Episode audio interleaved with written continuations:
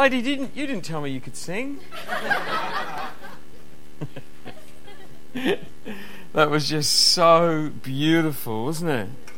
Fantastic. Don't you just love the gifts that are in the house? It just ministers to us and it's incredible. Fantastic. Wonderful. Tithes and offering baskets are going around. Wonderful. Fantastic. So, how is everyone tonight? We've had a, an amazing day. We've been, I've been in the church pretty much all day. Um, I was uh, ministering in the uh, Chinese service this afternoon, um, learning more Chinese. So far, I know. No, I actually don't know anything.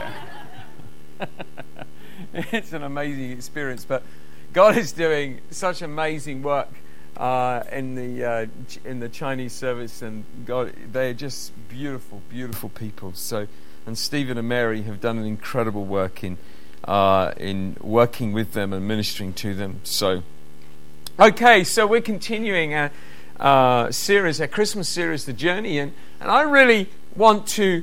Um, I really want to um, go through tonight um, the story of what happened with the shepherds while they were washing their socks. and uh, so we'll go to Luke's Gospel, chapter 2, and we'll read from verse 8. Now, they were in the same country shepherds, living out in the fields, keeping watch over their flock by night.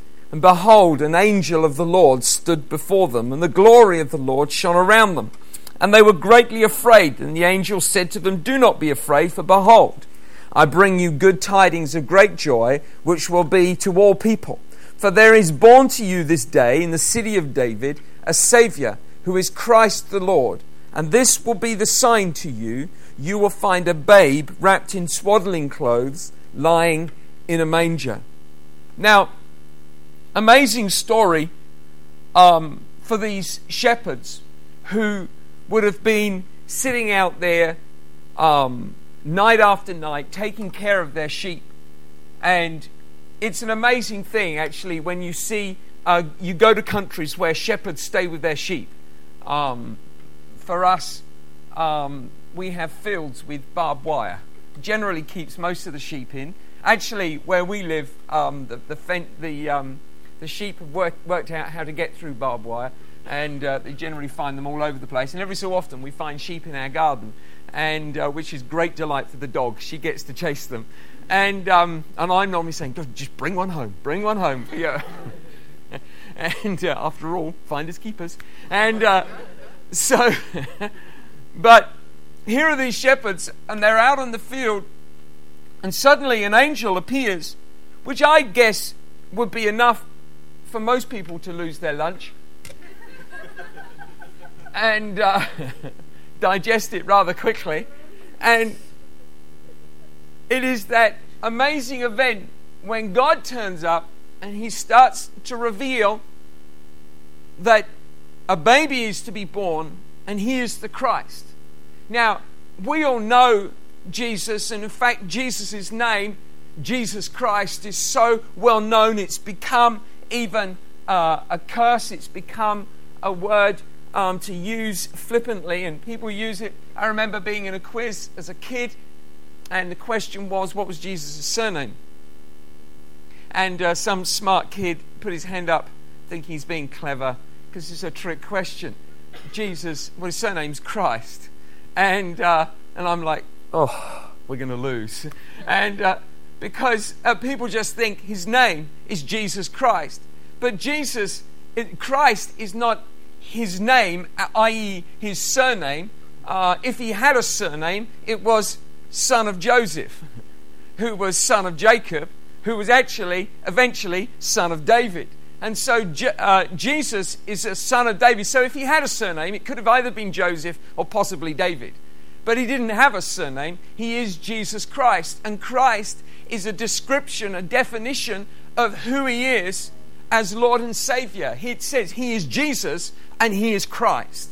And the, the name Christ would have had a massive impact on these poor um, and these uh, these people who would have existed in an oppressed society and they would have been the bottom of the food chain in terms of um, their ability to um, uh, have wealth, uh, to have influence, to, to build their lives, to have any kind of existence. Um, these shepherds uh, were the poorest of the poor, and they just lived out with their sheep. And they would have been out there, we don't know whether they were even just hirelings there working for some other farmer, but here they are with their sheep, and they hear the name that there is a Christ. The Christ has come. And suddenly, the whole world changes from oppression, from poverty, into purpose and into hope because Christ meant something to them. For us, it's a name that you put on the end of Jesus, and it doesn't mean anything. But for them, the name Christ meant something because it meant an anointing. The word Christ means the anointed one. And it's not just an anointing, it means that there is a qualification, a, a, um, there, he is qualified to do a work to do fulfill a role. You know, um, I was saying to Cheryl as we were driving in that um, when we get uh, tomorrow, I keep saying tomorrow. You know how those you have certain jobs that you're going to do tomorrow, and uh, one of those jobs I plan on doing tomorrow was going to phone the garage uh, because my Land Rover has a noise, and it's one of those noises that's kind of it's like, can you hear it? I'm not sure I can hear it. I can hear it. And I so I know that my Land Rover has a noise. It's kind of a, it's kind of like a, yeah, yeah, and it, it's a mechanical noise. If I put it in neutral, it's still there. It's not. It's like it sounds like a something rubbing. So you can tell that my mechanical qualification isn't particularly great. You can tell that even by my ability to describe the problem, if I were to have a look at it, we would be in a lot of trouble, right? I'm not qualified. But I know a mechanic just down the road who I can phone him up. I got his mobile, I know him by first name, and I'll say, Stuart, could you take my Land Rover out for a spin and tell me what you think? And he'll probably come back and say, Yeah, nothing wrong with it, but can I tell you what I think? It's filthy, get it cleaned. And which it is too, but it's a Land Rover, it's supposed to be. It comes with the purchase price. And but Jesus was born as a baby in complete human form. He is fully God and he is fully man and he is the Christ. Now, we have to understand this because a lot of people they read what Jesus did and go, "Yeah, well he was God." So that's all right then. But Jesus came as a man and he is here as a baby. And when he was a baby, his eternal knowledge is constrained and he has the mind of a baby. When he was Jesus Christ, the baby, he just thought baby thoughts, whatever babies think. I don't know what they think. I know that as a child, I can't remember who I was talking to, I know I was talking to James and Laura about being young. And I remember certain sort of, I remember being young enough to know that my thoughts at that time were kind of weird. Your world perception, your, your actual world perception, that's a bit of exaggeration, your home perception um, is, is quite different to that of a child who's maybe, maybe got up to six or seven. I, I think I was saying to James that we were talking about the fact that I'm not a great sleeper. I sleep for a bit and then I wake up and I get bored. So I go downstairs and I make a cup of tea. And then I think, I have to go back to bed, I suppose. And I go back and I might sleep for a bit or not. And then get up again. And uh, so I was saying, James was asking whether this had been a problem for a long time. And uh, I was saying, actually, my parents used to find me, age probably three or four, sitting at the top of the stairs. Now we had this, we had this old house, and it, we had a staircase that sort of went down, that turned a corner, then went back, and it was always very dark and creepy. And it was an, it was an old house, and it, it made noises. You know how old houses do that freak you out? And I would sit at the top of the stairs and I would crunch right down like this and I would rock over the stairs. and I still remember doing it. I felt it was comforting. I don't know whether I was facing my fear or what it was, but it's weird, but like that's what's going on in my head because I was I was a kid, right? I don't even know why I'm telling you this story. Jesus was just a normal kid. Maybe I wasn't normal, but Jesus was. He was just a normal kid. He had, he had a normal brain. He quite probably had a far more intelligent brain. We don't know, but he's normal. Right? When he got hungry, he cried. What was that noise? All right, that's not a normal kid. That, uh, I want to tell you, that is not normal. That, that's one tank of a child. That's like. And, and Jesus was normal. When he ate, it went in one end and the, the rest of it came out the other. Yeah. He was fully functioning. Baby. When, it, when he, he got, you know, red cheeks when his teeth were cutting. When he was five, six, or maybe seven, he had a gap right here where two teeth used to be and the other ones haven't come through. And he would have run around with a big grin on his face and gappy teeth, going, All I want for Christmas is two front teeth. that was Jesus. He was a normal kid, but he had an anointing. He was the anointed one. In other words, he was born with a qualification. And a qualification is the ability to fulfill a role and a function that other people who are not qualified to do cannot. And he was qualified to do something that there wasn't anybody else qualified to do because he was the Christ, the anointed one. And the shepherds knew that when they were running down the hill to find this stable where a baby was lying in a manger, they knew they were running to see a baby who was qualified to deal with their oppression, to deal with their, their, their, the trouble of their life. They didn't understand how it would all work out. They were praying for an army to liberate them from the Romans, but they got a baby. A baby will do. an angel told them it would be all right. It's got to be all right. And so they suddenly heard that Jesus, the Christ, they didn't know his name was going to be Jesus, they just knew he was the Christ and that he was born and he was lying in a manger. And this Christ, this revelation of this Christ would have been working in their Jewish minds as they understood in the Old Testament the main anointings that were common was for three things the king, the priest, and the prophet. Those are the ministries for which you were anointed.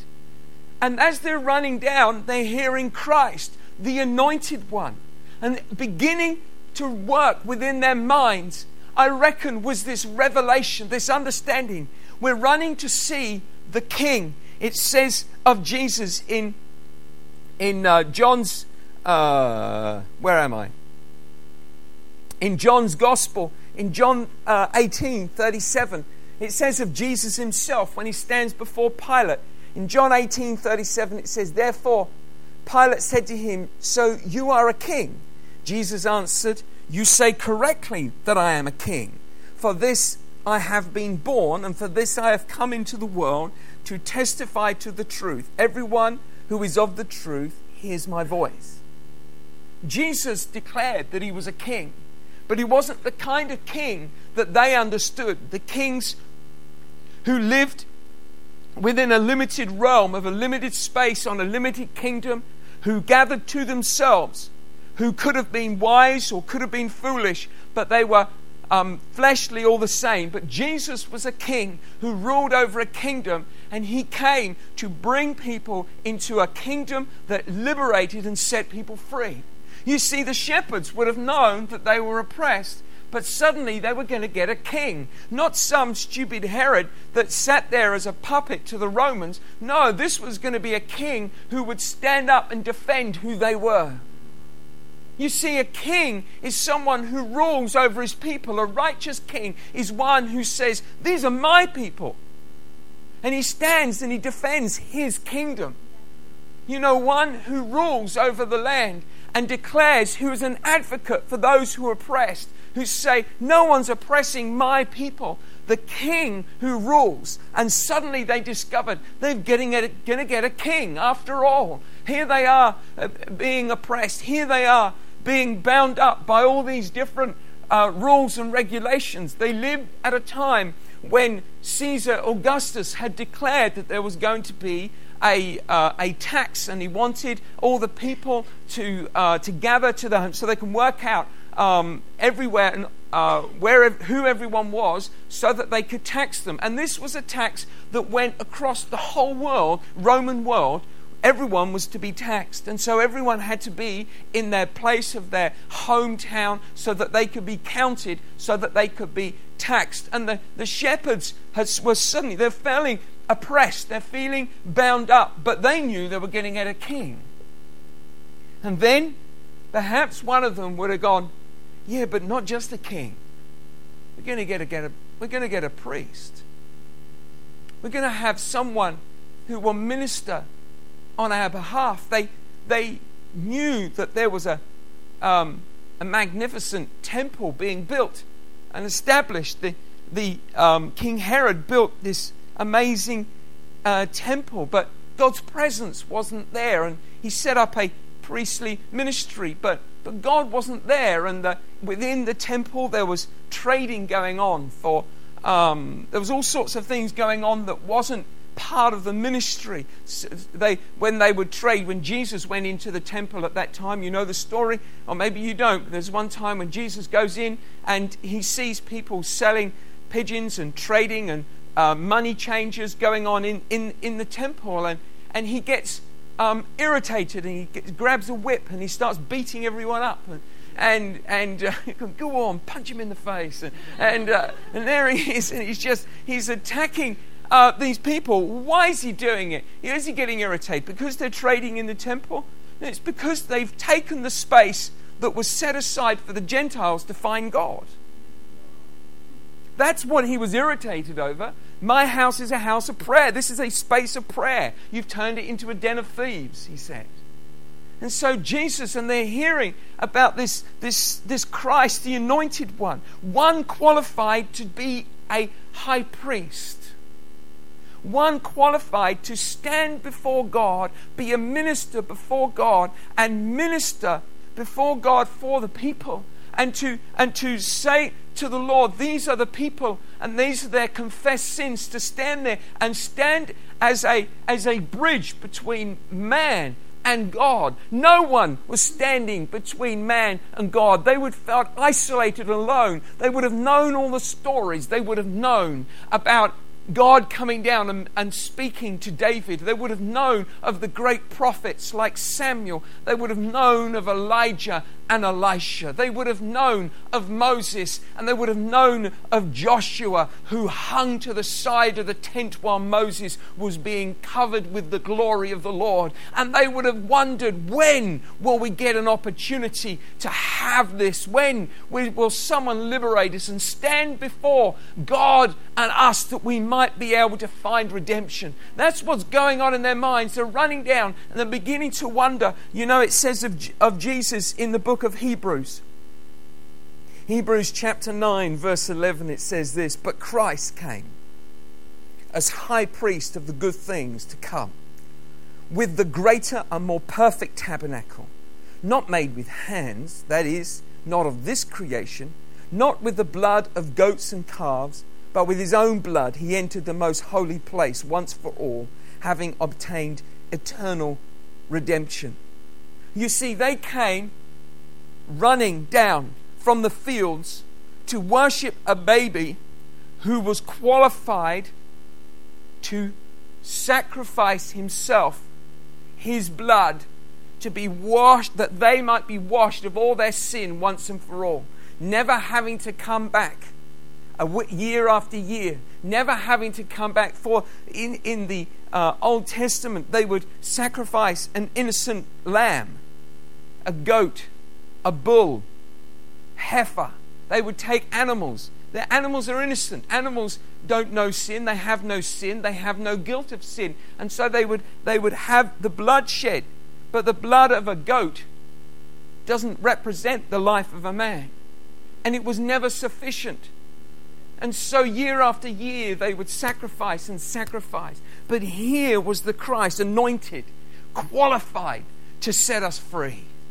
And suddenly, this revelation, they wouldn't have understood that he was going to die on a cross. They just would have understood that he was anointed. And as anointed, he could do things they couldn't do. He could stand in the gap. Who would stand in the gap? It says in, in the book of Isaiah that God cast his eye upon the earth and wondered why there was no man, no man who could stand. And so he decided that he would raise his own son and send his own son to pay the ultimate price. And yet, Jesus Christ, he not only became the great high priest, but he became the ultimate sacrifice at the same time. You know that when Jesus was sacrificed, it was the time when the high priest would have been would have been sacrificing the lamb in the in the temple. And as they're cutting out, cutting the uh, the, the lamb, the, the, the high priest would take the blood of the of the lamb and he would hold out his arms and he say he would say it is finished. That's what he would say. Jesus is the lamb and he hung upon the cross as the great high priest sacrificing himself for the sins of the people and he said this it is finished. When jesus christ gave his life he was the great high priest and he was appointed and he was anointed. He was qualified to set us free and you know, we've got to understand that when they were running down, they began to suddenly discover, oh, we're going to get a king. Oh, we're, we're going to get a priest. And then one, just before they got to the door of the stable, I reckon one of them just suddenly went, hang on a sec, we're going to get a prophet. For there hadn't been a prophet in the land of Israel for 400 years. There had been silence. For not even John the Baptist yet he was still a baby himself, had, his voice had risen. And suddenly they said, Hang on, we're going to get a prophet, the anointed one, a king, a priest, a prophet. And suddenly they're looking at a baby, realizing that here is a prophet. You see, a priest would minister before God on behalf of the people, but a prophet would minister before the people on behalf of God. And so when a prophet came to town, he's bringing what God is bringing in return. You see, the priest would take the hearts of the repentance of the people who would come and humble themselves, and he would carry the humility and the, the sacrifice of the people's um, prayers and everything that they had given up, and he would carry it into the Holy of Holies before God to say, These is the sins of the people. They are here to be washed away, to accept them and to forgive them of their sin. That was his role, to minister on behalf of the people so that he could bring them before God to create a connection of love and affection between God and man because sin had separated them. But it was never fully sufficient. But suddenly there is a prophet, and a prophet is, a, is, is, the, is the opposite of the priest because he's coming from the very the very throne of God. He's coming with the very voice of God. He's coming with the very intent of what God is com- coming to say and saying a prophet will come ministering covenant, ministering promise, ministering from the throne, ministering what God is saying and saying, This is what I am going to do for you. And so the prophet, they're coming, and they understood what a priest was. They understood what a king was. And now they're beginning to realize wow, here we have a baby who is a prophet, and a prophet is going to speak to us. A prophet is going to begin to declare over our lives every great and good promise that comes from the throne of grace. You see, they knew that the Holy of Holies had a great mercy seat, even though by this point in time the uh, mercy seat had disappeared. They had no idea where it had gone. But the Holy of Holies, they knew, everyone knew, the Holy of Holies had a mercy seat. For at the center of the very presence of God, that place where only the priest could go once a year, it was just a place of grace to minister love to the people. And suddenly, here was coming a prophet from God to speak to the people and set the people free. It says here in John's Gospel, chapter 6, that the people it's in John, uh, this is the story of when Jesus had fed the 5,000, and the people get a revelation. And it says that when those men, when they had seen the sign that Jesus did, they said, This is truly the prophet who is to come into the world. It's the story of when Jesus reveals who he is simply by feeding, taking care of the 5,000. And suddenly the people get a revelation. It's like their eyes are opened. Truly, this is the prophet. And Jesus has to hightail it out of there quick before they forcibly took him to become a political leader upon the, upon the earth. That they, they were wanting a revolution, but Jesus was creating a revival of the heart. That they were wanting something which was political, but he was creating something which was spiritual. And we have to understand that there here was an amazing, amazing revelation, all wrapped up in the hearts of these simple shepherds who are running to see a baby in a stable. in the most bizarre scenario the world has ever seen. because within that journey of running from the sheep pen to the cow shed, a revelation of the glory of God is beginning to open up upon their minds. We have a king, we have a priest, and we have a prophet. And Jesus Christ, He is the Christ, the anointed one. And I want you to know tonight that as we celebrate Jesus at Christmas, He is the anointed one. He is the one qualified to deal with your sickness. He is the one qualified to speak peace into your life. He is the one qualified to receive your repentance. He is the one qualified to defend you in the time of battle. When the enemy comes out against you like a flood, he will raise up a standard against him, for he is the king who reigns over you, and he will cover you and protect you, for he is Jesus Christ. He is the one qualified to minister into your every need. I wonder whether we could stand up tonight.